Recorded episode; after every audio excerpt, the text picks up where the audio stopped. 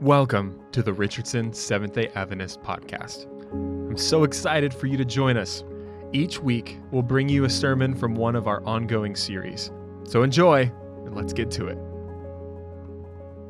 My name is uh, Timothy R. Pernick. I am a chiropractor from the state of Florida. I'm pleased to be with you all on this Religious Liberty Sabbath.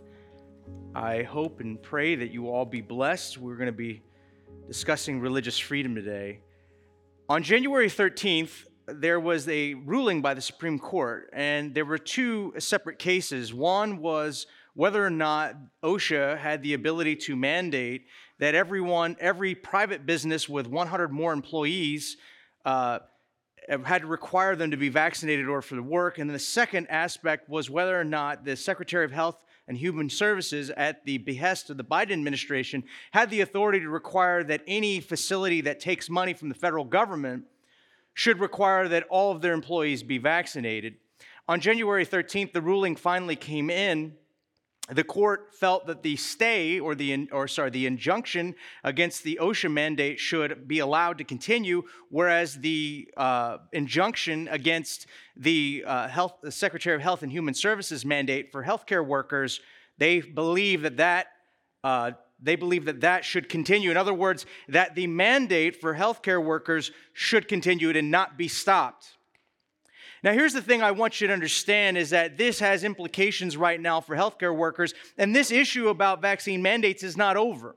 It's just not over. They're still going to hear these cases again. This is not the end of it. And there are many who believe that this might be a religious freedom issue, indeed, that was brought up as part of the problem.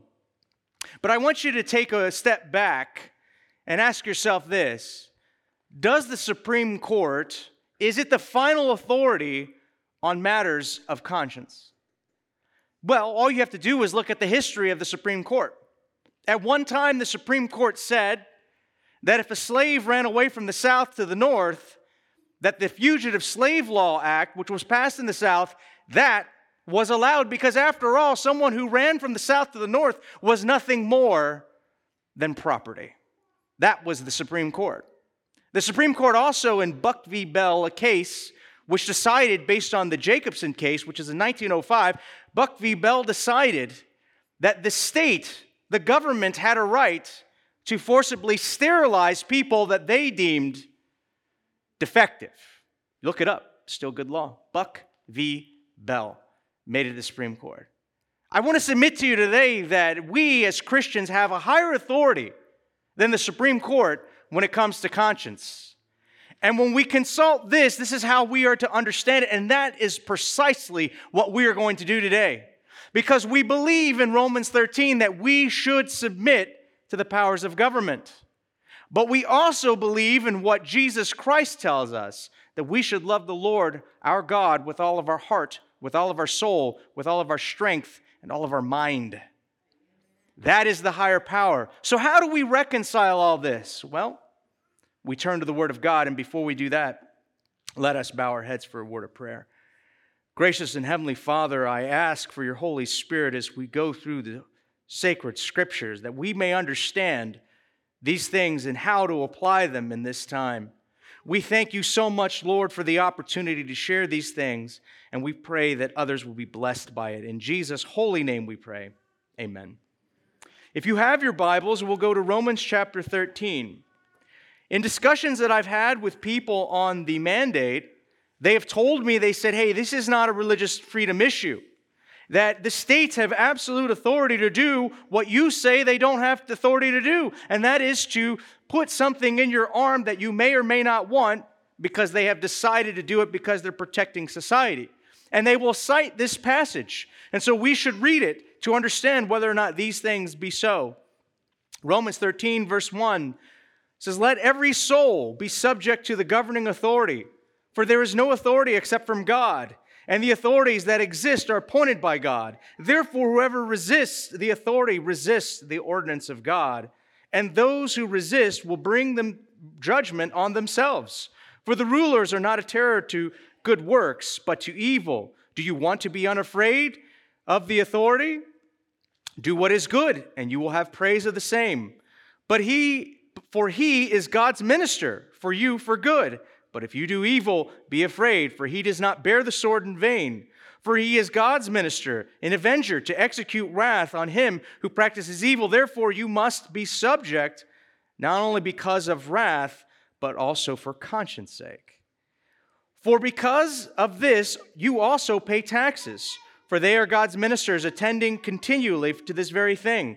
Render therefore all their due taxes to whom taxes are due, customs to whom customs, fear to whom fear, honor to whom honor.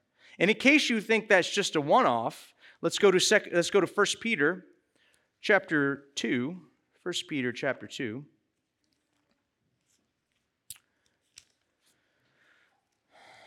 First Peter chapter 2 and listen to what Peter says. Very similar to what Paul says in Romans 13.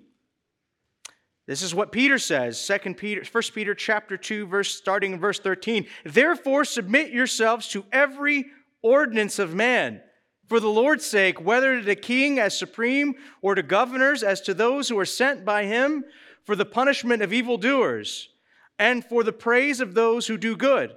For this is the will of God, that by doing good you may put to silence the ignorance of foolish men, as free, yet not using your liberty as a cloak for vice, but as servants of God. Honor all people, love the brotherhood, fear God, honor the king. Now, when you hear this, you say, well, it sounds like if this is what the state has decided, that's what we should do. If the state says it's for our own good and for the good of those around us, why not do it? But as I said to you, we have a higher authority and we need to make sure that this is exactly what the scriptures say. Why did Paul and Peter even write this, these passages here? Maybe will help us to understand the context for which they wrote this, because I think that's deeply important into interpreting how we understand Romans 13 and how we understand 1 Peter chapter 2. Let's go to the book of Acts. The book of Acts. Acts chapter 18. We go to Acts chapter 18 and we go to verse 2. And as I go through these next verses, you, will, you may not be able to keep up, but you may want to write them down. But we'll go here. Acts chapter 18, verse 2. Now, I want you to understand something. The book that we read, Romans, was written to Romans, Christians and Jews living in Rome. And when he talks about them being submissive to government, you need to keep this in mind.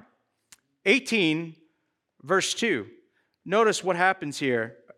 He says, And he found Paul a certain Jew named Aquila, born in Pontus, who recently, who recently come from Italy, and his wife Priscilla, because Claudius had commanded all Jews to depart from Rome.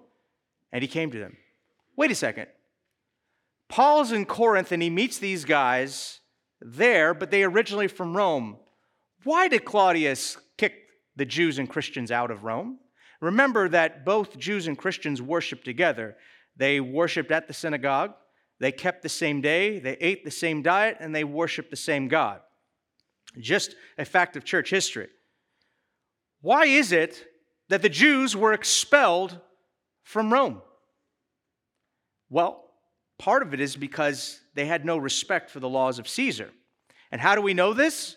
Suetonius, the Roman historian, tells us that in, the, in his lives of the Caesars under Claudius, he tells us that the Jews constantly made disturbances. That means that they rioted at the instigation of one Chrestus. Scholars believe that this one Chrestus actually is a gloss on the name of Christ. In other words, one of the reasons why the Jews were kicked out of Rome because they were constantly rioting over a contention for Jesus. Doesn't mean they were all on the side of Jesus. It meant that they were upset at the preaching of Jesus and they began to riot. And Claudius said, You're out. What else do we see? In Acts chapter 13, verse 50, we find that the Jews go to Antioch and they stir up the people to braze persecution against the preaching of Christ. In Acts 14, verse 4, they cause disturbances among the Greeks in Iconium against the apostles, so much so that they stoned Paul thinking that he was dead. In Acts 17, verse 5, they gathered a mob and created an uproar in Thessalonica to stop the preaching about Jesus. In Acts 17, when they found out that the apostles had went to Berea, they followed them there and they began to riot and stir up the crowd, so the apostles had to flee there. There was no law that they would respect when it came to their fanaticism for their faith. They would do whatever they could to silence the opposition. In Acts chapter 21, they seized Paul while he was in the temple and they began to riot and beat him to death. And when the Romans came in, when Lysias, the commander of the Roman army, came in, he had to rescue Paul and they still attempted to assassinate him. In Romans, in, Acts chapter, in, in Acts chapter 23, the rioting of the Jews and the lawlessness was so well known that when Lysias speaks to Paul, he says, Art not thou Art not thou that Egyptian who, flee, who fled to the wilderness with a thousand assassins? You see, when Paul and Peter are writing to the church, to both Jews and Christians, are like, guys, this rioting, this violence, it's got to go. This is not the way to commend ourselves to the world by rioting and violence and silencing others that we disagree with. This is not it. Remember, it was also the Jews. What did they do? When they were wanting to put Jesus to death, they went to Pontius Pilate and they said, we, he, they, he says, We would not have brought him to you if he were not a malefactor. And what does Pilate say? He goes, he said to them, he goes, Well, you have your own laws, you see to it. And what did they remind him of? They said to him, It is not lawful for us to put anyone to death.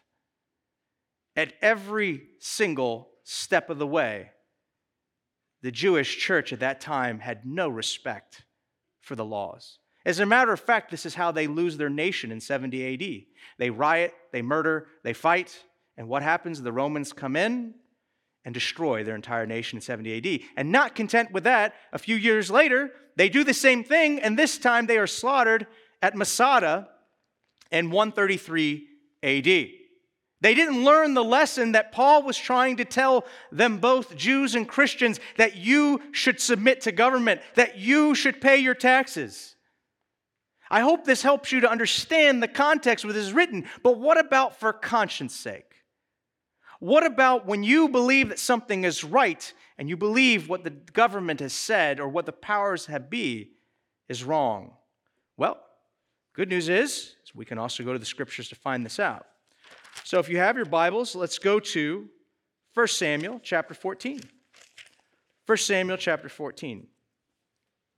Now I want you to understand something here. In 1 Samuel chapter 14, Saul is king.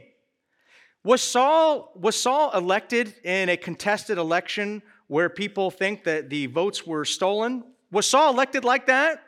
No. Was Saul elected when people thought that there might have been Russian collusion and he became king, right? That happen? That didn't happen that way. Saul was chosen by God, right? God actually went to Samuel and said, That's the guy right there. That's how it was. Saul was the authority in Jerusalem. He was the authority, actually, this is before Jerusalem, in Hebron. He was the authority there. He was the leader. He was chosen by God. And so, what do we have? In 1 Samuel 14, let me build the context here. The context actually starts in 1 Samuel verse thir- uh, chapter 13. And what happens? There's a war between the Philistines and the Israelites. And what does Jonathan do? Jonathan sneaks up onto the side of a ridge and he climbs up there with his armor bearer and they fight and they have this great victory. And the Lord starts to shake the earth and the Philistines become afraid. And the Israelites come out from their hiding places and they begin to drive the Philistines out of the land. And Saul was so excited about this that he said, All right, let's do this. Let's drive the Philistines out of the land. And so what does he do? He makes a decree. And the decree, the decree is he goes, he goes, uh, unless, he goes, and we will not eat any food unless I have vengeance upon my enemies. And so here we are in chapter 14,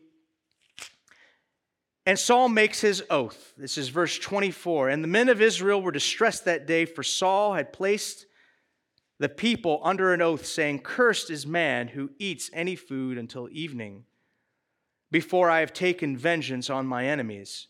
So none of the people tasted food. I, I misspoke. The, the, the, context was earlier in 14. The, the, the point in, uh, that I wanted to make in 1 Samuel chapter 13 was that Saul had disobeyed God.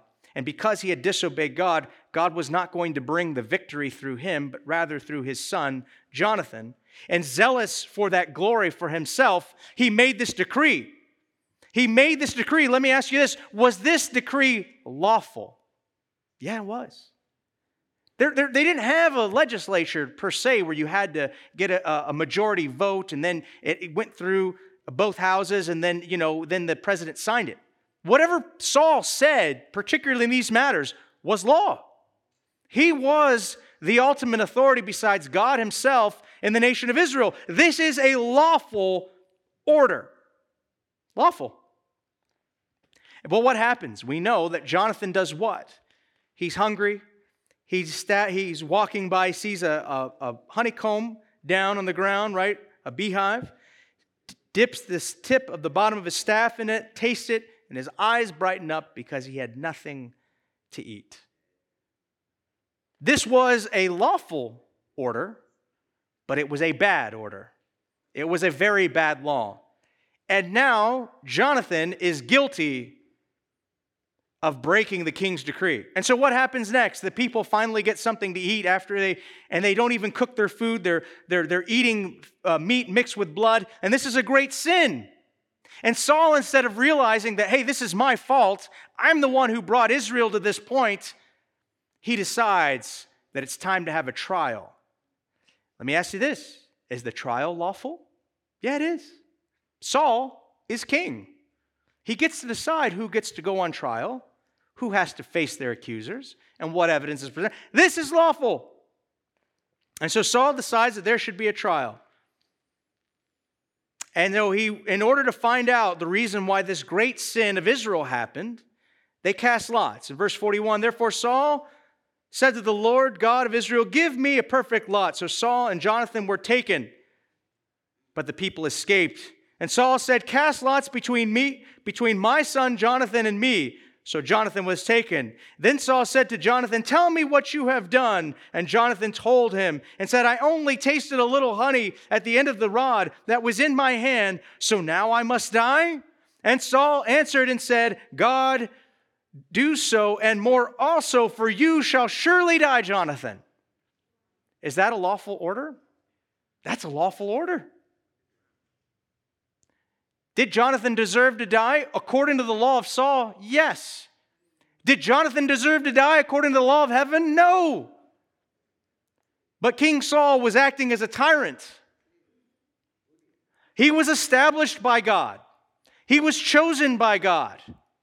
He was the lawgiver in Israel. Everything he did, according to the law, was legal. But what happens? But the people said to Saul, Shall Jonathan die, who has accomplished this great salvation in Israel? Certainly not. As the Lord lives, not one hair on his head shall fall to the ground, for he has worked with God this day.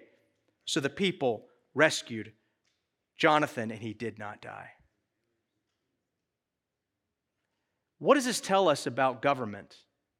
Even when the government, even with the man who sits on the throne was selected by God, there's still limits to his power. Even when he makes a lawful decree, says, You must do this or else. And even if you disobey that lawful decree, God still says, No. No. When it came to conscience, what happens? The men of Israel rose up and said, You are not going to kill Jonathan. You're not going to do this. I don't care what authority you think you have. You have no right to put someone to death who has done nothing wrong. Your law is what's wrong. And they withstood Saul and he had to back down. If God fearing people can resist God's own anointed. Remember, David wouldn't even want to kill Saul. And remember, when he cut a part of his garment off, he felt bad and wanted to repent because he said, How can I do this to the Lord's anointed? Even if it's the Lord's anointed, if he were to put forth a law that is against the a godly duty to say no. You have a godly duty to resist, just as they did there. But our government is not anointed by God as King Saul was. Which leads us to look into this a little bit further. Sometimes when we talk about the issue of conscience, we go, well, you know, this whole thing, religious liberty, you know, this isn't a. Uh, this isn't a conscience this isn't a conscience issue when it comes to the government wanting to put something into your arm or something into your body to protect people. I want you to understand something that sometimes when it comes to religious liberty, it's not always black and white. It really isn't. There's sometimes, even in the Bible, where we look at these examples of religious liberty and it's still not black. Let's turn with me to Daniel, since you are all doing the Daniel fast. This will look familiar. Let's go to Daniel chapter 1. Daniel chapter 1.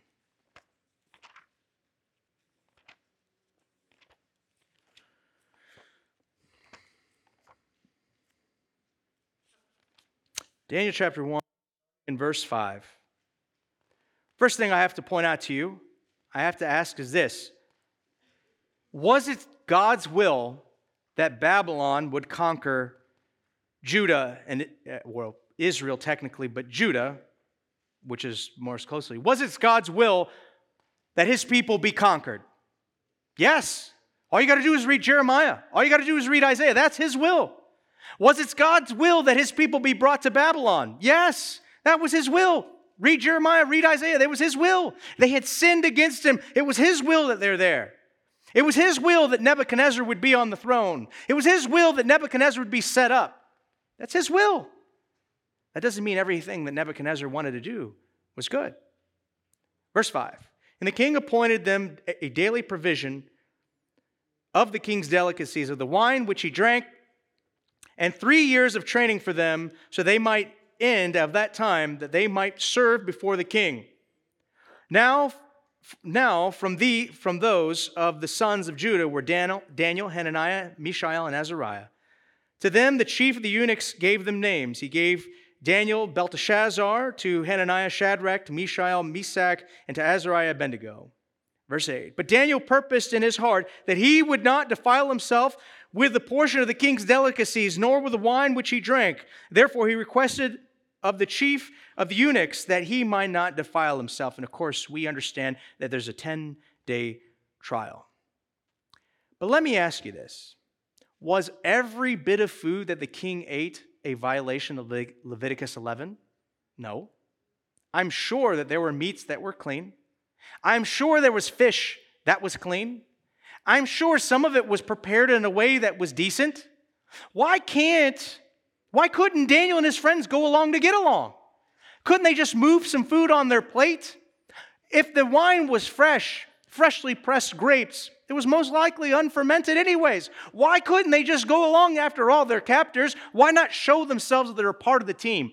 Why not show themselves that they're willing to go along, to get along, to be friends with the king of Babylon, who they are at his mercy? I mean, listen, if you think this is crazy, all you have to do is read what Paul says in 1 Corinthians chapter 10 and 1 Corinthians chapter 8, verses 4. What does he say? He talks to people, he goes, Look, if in the marketplace you buy meat sacrificed to idols, don't worry about it. What is an idol? It's nothing. It has no, it has no eyes, it has no heart, it has no soul. It's nothing. So don't eat it. Don't let your conscience be bothered by it. And it even calls those who have problems with eating food that they buy in the market, which was sacrificed to idols, he even calls them weak. Are we to suppose that Daniel and his friends were extremists? Were they weak? No. They were exercising their conscience. And here's an interesting point. Even if one side says, Yeah, I don't care, I'll go get the shot, what do I care? And the other side says, I'm not putting that in my body. That's, I, that's not tested. It's not clean. There's a lot of problems with it. Guess what? Both can fellowship together in Christ. Not all religious liberty issues are black and white, just as it isn't with Daniel and his friends. Yes, the wine, if it's intoxicating, absolutely not. If the meat is unclean, absolutely not. But they wouldn't even eat clean meat, which was sacrificed to idols. And therefore, Many of us today are doing the Daniel diet. But when we look at this, what about what about with in the book of Esther? You go to Esther chapter 3, what about another example of some things that just aren't that clear and yet are a matter of conscience?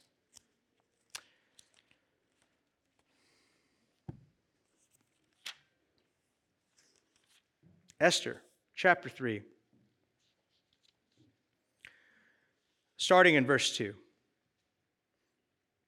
And all the king's servants who were within the king's gate bowed and paid homage to Haman. For so the king had commanded concerning him. But Mordecai would not bow or pay homage. And the king's servants who were within the king's gate said to Mordecai, Why do you transgress the king's command? And it happened that when they would spoke to him daily, that he would not listen to them. And he told it, and they told it to Haman to see whether or not Mordecai's words would stand for Mordecai had told them that he was a Jew. And when Haman saw that Mordecai did not bow down or pay him homage, Haman was filled with wrath. Verse 6 But he disdained to lay hands on Mordecai alone, for they had told him of the people of Mordecai. Instead, Haman sought to destroy all Jews who were throughout the whole kingdom of Ahasuerus, the people of Mordecai. Now, think about this. One guy one guy decides not to bow down to the prime minister who was lawfully chosen, who was lawfully given the signet ring, and where the king made a lawful order saying you should pay homage to him. Mordecai refused to do it. And because of this one man's disobedience, guess what happened? The whole nation was to be destroyed. Imagine that. Would we get upset if one of our members said, I'm not taking this procedure, and the government said, Well, all your churches are closed, we'd say, How dare you?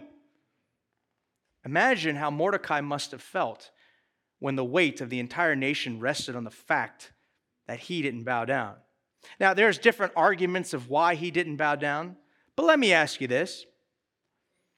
When the 12 patriarchs, when they weren't 12 at the time, but when, when, when Jacob's sons went to Egypt to go get grain, and they sat before Zaphenath Paneah, what did they do? What did they do? They bowed down, didn't they? They bowed down to Zaphenath Paneah, who happened to be who? Joseph. They bowed to him down on a number of occasions. Why is it that Mordecai's example is different from theirs? They didn't know it was Joseph. And probably if they thought it was Joseph, they wouldn't have bowed down anyways, thus fulfilling the dream. Did not Daniel pay homage to Nebuchadnezzar? You can read what he says after the, after the dream in Daniel chapter 6. Tell, he, telling him, Lord, this dream is for your enemies and those who are against you. King, live forever. Did not Daniel pay homage to Nebuchadnezzar? Did not the patriarchs pay homage to Zaphenath Paneah, the prime minister of Egypt?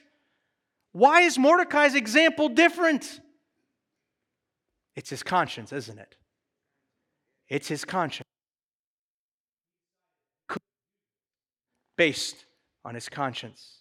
Even when we have examples in the scripture where they're not exactly the same. Got a question for you, and I think I know the answer, but I'll ask anyways. How many of you are here Amish? Go ahead and raise your hand. Right. I didn't think so, right? We're at a different church today. Anyone believe like the Amish? No, we don't, right? Right? Nothing against them, but we don't believe the way that they believe. And we probably wouldn't be streaming this, right? so, here's the thing. Has anyone heard of the case Yoder v. Wisconsin? Yoder v. Wisconsin. You should. You should know it. The decision, so what happened was the Amish have this idea that they want to raise their children according to the dictates of their faith. Amen. We can agree with that. And to do that, they believe that children should have education to about sixth grade. They should learn how to read, write, and do some math. And then after that, you're working on the farm with dad and you're working with mom. Period. That's what you're learning to do. You're going to learn how to have a skill and you're going to be self sufficient and you're going to provide for yourself and you're going to learn to live without the conveniences of modern life. And the government of Wisconsin said, you know, this isn't helpful for us because we have an interest in your children. Our interest is that your children learn how to be good American citizens, that they learn what the Department of Education wants them to learn, whether it be on race, whether it be on gender, whether it be on sexuality. We believe that they need to learn these things, and you're not a whole heart, not whole person unless you get our education. And they said, moreover, if the Amish ever leave their community, they won't be able to go to college. They'll have to get a GED, and it'll be a great burden on the state of Wisconsin. And so they began to find the Amish saying, Your kids need to be in school. Now, do you remember? Probably none of us, because this was a long, this was a while ago. But do you remember anyone reading anything in religious liberty where we were like, "We got to stick with the Amish. We got to defend their right to school their kids according to the dictates of their conscience"? No, we didn't. Sadly. But what ended up happening? The case went all the way to the Supreme Court, and the Supreme Court got this one right. And they said that the government has no authority to dictate how children should be educated. And if, and if parents want to educate their children at home, then they have the right to do so. And thus bore the homeschooling movement right there. See, if it wasn't for the Amish fighting back, if it wasn't for the Amish resisting, which we didn't join them with it, we didn't stand by them. We didn't, we're like, yeah, we got your back. We were like, oh, yeah, no, do whatever the government says. They fought against it. They stood their ground, a bunch of pacifist people God bless them. And to this day, we have the right to homeschool because of it. That was the birth of the homeschooling movement. You see, even coming from different faiths and different ideas, that religious freedom is precious. Even if we don't agree, I do think the idea of young men and women learning skills is something that you can find in the book of education. It's actually there. And I do agree that being able to work with your hands is something that you find in the Bible. We don't do that anymore. But even if we don't do that, we still should support people who believe that that is the cornerstone of their education based on their faith in God. We don't always agree on certain things, but we should ask for the broadest sense of religious liberty. And we shouldn't say, well, I'm glad it's not I'm glad it's not us. We're still good with the government, but those guys are going to have to learn a lesson. No, it should never be like that. I want to bring you to two people. One of them you've heard of, one of them you haven't heard of. And I want you to see the difference of how God blesses even though they have two different takes on a very critical issue. Has anyone heard of Alvin C. York? Alvin C. York. That's what I thought. Most of us haven't. Alvin C. York as known as also affectionately known as Sergeant York. He was a sergeant, and he served in World War I. Has anyone heard of, of Corporal Desmond T. Doss? Right? Many people have heard about him, and he served in World War II. Here's some things that both men have in common. Both were deeply committed Christians. One served in World War I, the other served in World War II. Both served in world wars. Both joined the service because they wanted to help. Both have foundations created in their name. There's still there's a Desmond Doss Center, a foundation, and there's a Alvin C. York Center. Both are actually buried in Tennessee. Both of them had movies made about their lives. Desmond Doss has a movie, and Alvin C. York had a movie. It's in black and white, but it's still a movie. Both survived the world wars. Both of them attributed God to their success and surviving the world, world wars. Both of them went into the army with the intent not to kill. Both of them, both of them credit God's providence into protecting them. Both of them received the Congressional Medal of Honor. Both of them were actually exposed to machine gun nests and were not hit with a single bullet. But there's a difference between both of these men. Both of them committed Christian. Alvin C. York belongs to a denomination. This is sort of an interesting aspect. Alvin C. York belonged to what was known as Church of Christ and Christian Union. I don't know if they exist anymore, but it was a strict fundamentalist group that believed the Bible is the infallible rule of faith. Sounds good. His, uh, he, which they believed in no dancing, no drinking, no secular entertainment, and no violence. That's interesting. Sounds familiar. It's a, it, but there was a difference. When Alvin C. York went into the military, they, they were a lot harder on conscientious objectors. Remember, it's not until Desmond Doss goes in there we're even thinking about conscientious objectors. But Alvin C. York was drafted and he went in and he wanted to help. And he, and he said, I'm not, going to, I'm not going to carry a gun. I'm not going to fight. I believe that it's wrong. But he was a crack shot. He grew up in the backwoods and he was an excellent hunter an excellent rifleman and when they got when they got him on the range he could hit everything with a rifle they were deeply impressed they saw his ability to shoot and so they made him an instructor of fellow soldiers but he told his superior officers said hey look I, I don't mind shooting a gun, but I'm not going to shoot anyone in World War I. I don't want to be a part of this. You're going to have to do something else with me. And so what happened is his superior officers talked with him and they shared with him texts from the Bible about how David fought, about how men of faith are men of valor. And they began to get him to think differently about his ideas about war and conscientious objecting.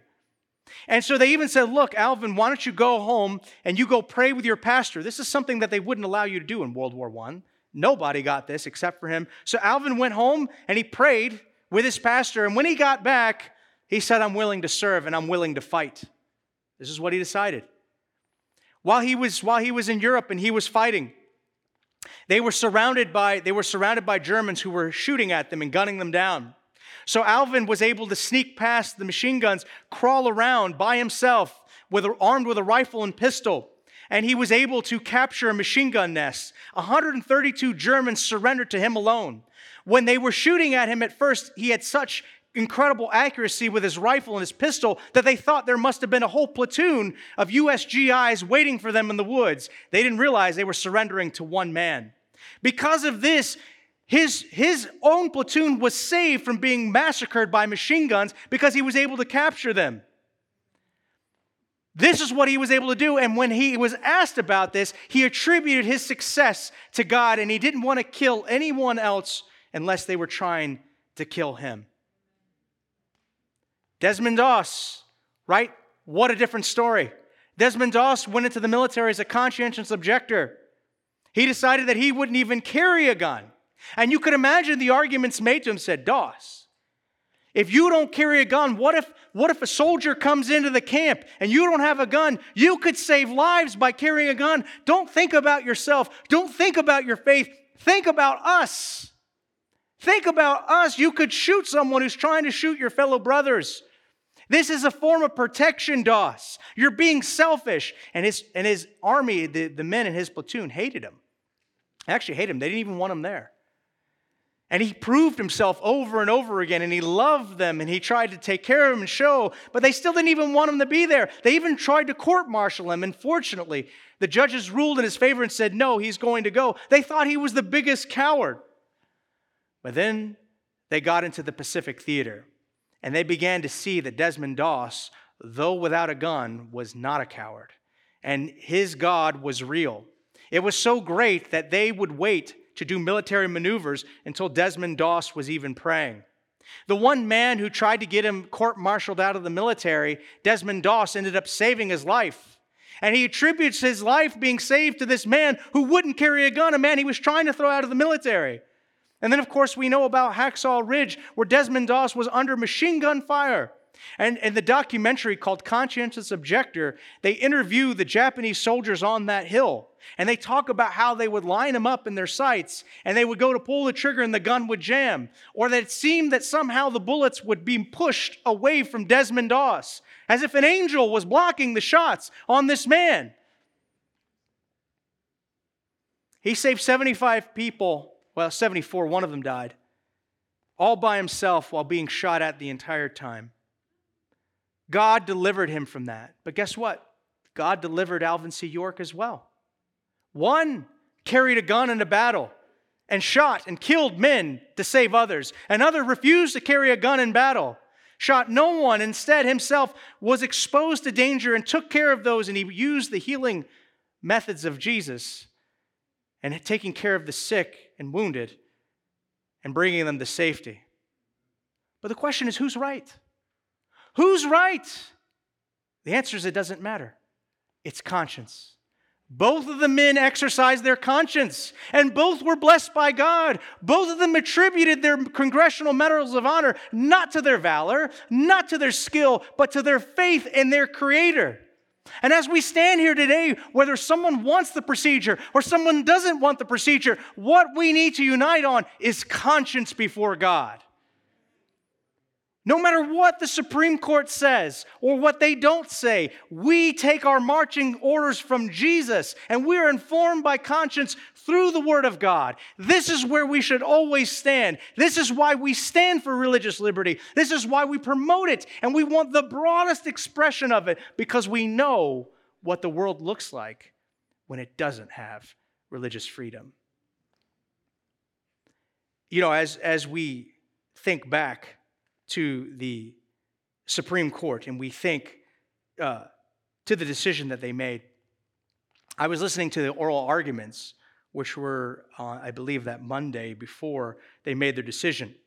And I was listening to the oral arguments, and two of the justices were very much afraid, uh, particularly on the issue of the spread of this disease. And they were saying, you know, one of them said, well, we know there's 100,000 children on, on ventilators in the hospital. Well, that that's actually wasn't true. But she really believed that. She really believed that. She was afraid. And the other one said, well, you know, if we don't get all these people working in hospitals shot up, then we're just going to have death. Everyone's going to die. As smart as those people are and as accomplished as they are, they can still make decisions on bad information. They still can make decisions on bad information. Satan wants us to be afraid so that we will turn against each other, so that we'll sacrifice freedom. Let's not fall into that plan. Let's not be made afraid. We have promises in the scripture that the Lord can deliver us from disease. We've seen missionaries go into places where there was endemic disease and they survived. We've seen men who have been shot at with bullets and they've survived. We've seen people who faced cannibals and headhunters and all sorts of terrible calamities and they have survived. If the Lord wants you on that field, there's nothing that the world can do to take you off of it. And this is why you must put your trust in Him. Friends, I would encourage you to read The Great Controversy. I would encourage you to read the chapters at the dawn of the Reformation. I would encourage you to read The Light that Breaks Forth in the Reformation. I would encourage you to particularly concentrate on those. Because the things that we have in religious freedom, once they're taken, they don't go back. It doesn't go back. And we're actually told in prophecy it won't. There was a decision made, there was a, there was a, a court decision made in the state of New York.